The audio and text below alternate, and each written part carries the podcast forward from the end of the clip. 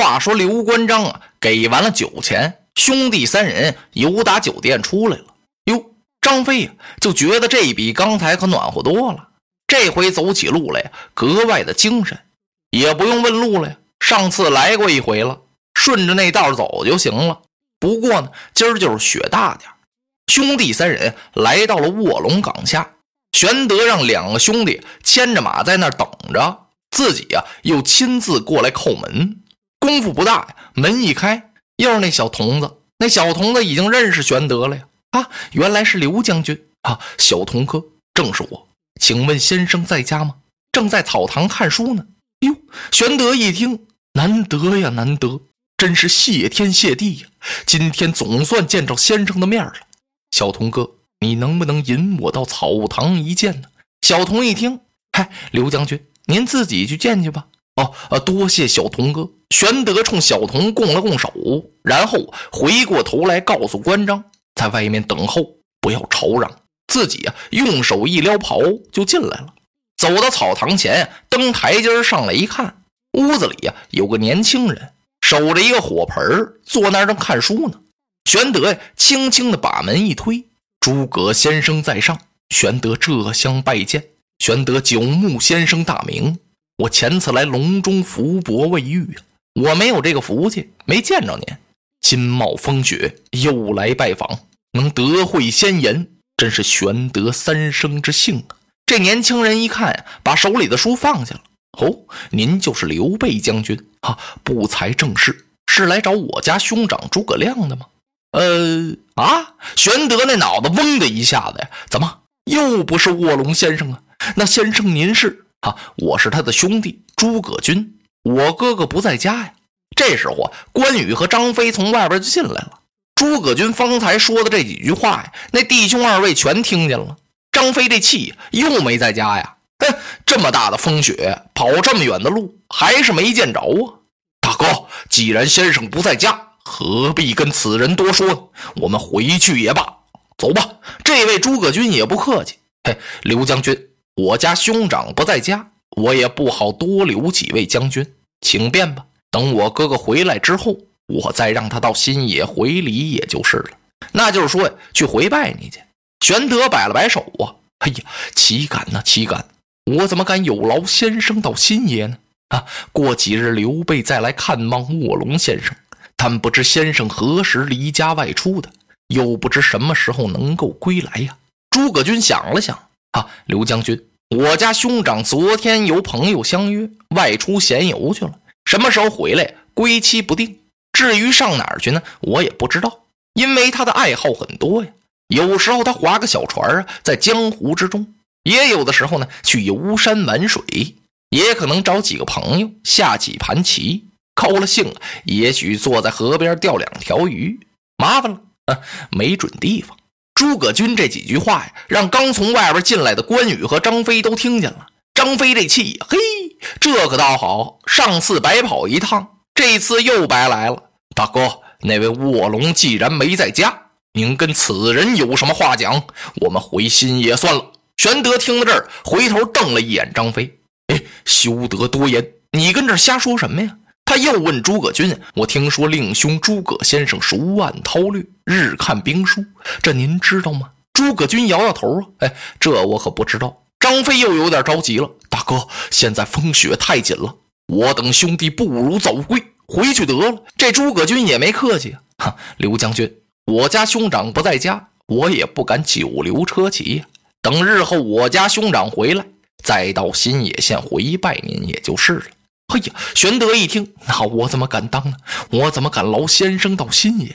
等过几天之后，刘备应该再来拜访先生。不过呀，我想留下一封书信，请您转给令兄。不知您意下如何呀？诸葛均一听，那可以啊。您不是给我哥哥写封信吗？您就写吧。把文房四宝拿过来了。玄德提起笔来呀，恭恭敬敬地给卧龙先生写了一封信。这封信写的既诚恳。又深情，他说呀：“我九牧先生的高明啊，两次来拜谒都没见到。如今群雄乱国，恶党欺君，刘备是心胆俱裂了。我纵有旷济之诚啊，我倒是有心扶汉室，但是呢，缺乏经纶之策呀，我没有真正的本领。想请先生您出山斩吕望之大才，施子房之韬略，真是天下幸甚。这封信写完了之后啊，双手递给了诸葛均，一再拜托呀。诸葛均把信拿过来，哈，刘将军恕我不送，连门都没出。这下可把张飞给气坏了，心说这个人怎么如此之傲慢自大，目中无人。我们兄弟三人为请你家兄长卧龙先生啊，两次由新野到隆中来，顾不得风雪严寒呢。你出门送送客人都不行啊？难道怕把你的脚冻掉不成吗？三将军刚要发作，关羽冲他摆了摆手，那意思好像是说：“三弟，你别说话了。你没看大哥那个心情啊？两次到隆中来都没见到卧龙先生的面，他心里头啊非常难过。”因为咱们是虔诚诚信而来，失望败兴而归呀，搁谁呢心里能痛快呀？你再这么一说，大哥非得说你几句不可，找那个不愉快干什么呀？张飞的话都到了嘴边了，他一看二哥不让说，那只好咽下去了。他们走到篱笆门这儿，张飞看见那小童儿了，他又有点生气了。嘿，你这个小娃子，上次我家大哥不是跟你说了吗？让你们先生回来的时候，你转告一声。你转没转呢？小童儿一看，转告了。可先生经常出去，嗯，经常出去。我看你是扯谎，大概把转告的话你都给忘了。我真想他把手举起来了。其实张飞哪能真打呀？他是吓唬吓唬这小童儿，把这小童儿吓得抱着头跑院里去了。张飞也乐了，兄弟几个人离开了茅庐，拉着马走了一段路。上马吧！玄德用手一撸缰绳啊，这脚刚一认蹬。还没等跨上安桥呢，就听前面不远呀，有人吟诗：“一夜北风寒，万里彤云后。长空雪乱飘，改尽江山旧。仰面观太虚，疑是玉龙洞。纷纷鳞甲飞，顷刻变宇宙。骑驴过小桥，独叹梅花瘦。”哎呀呀，二位贤弟，卧龙先生。冒雪归来，刘备不由自主地说了这么句话。他打马上下来，摘凳都没摘利索，差一点啊摔倒在地。张飞赶忙过来，把他搀扶住了。哎呀，兄长，您可要小心呐！说到这儿，张飞心里头也怪难过呀。他难过什么呀？大哥求贤之心太苦了。现在我这哥哥呀，都到了着魔的程度了，就好像是长夜人盼天明一样，盼这个曙光。看灯光像曙光，看星光看月光都像曙光啊，就像旱夜盼雨一样。听风声、泉声、漏水声啊，都像是雨声。隆中这个地方啊，吟诗的人也太多。我大哥呢，一听这诗歌之声啊，就认为是卧龙，这怎么得了啊？等张飞想到这儿的时候，玄德已经过去了。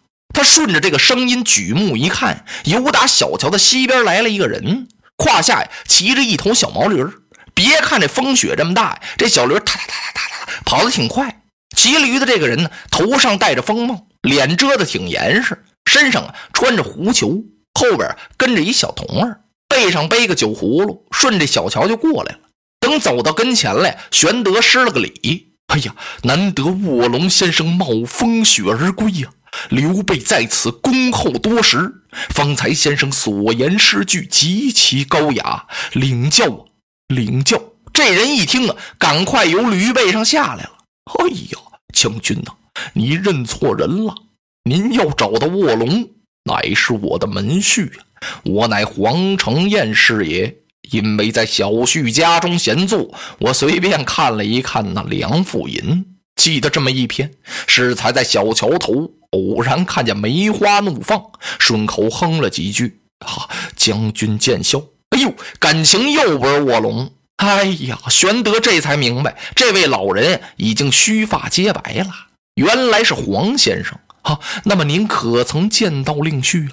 你看见你姑爷卧龙了没有啊？老头一听，嘿，我刚来呀，还没等进门呢，没看见。正在说话这时候，诸葛均从后边过来了。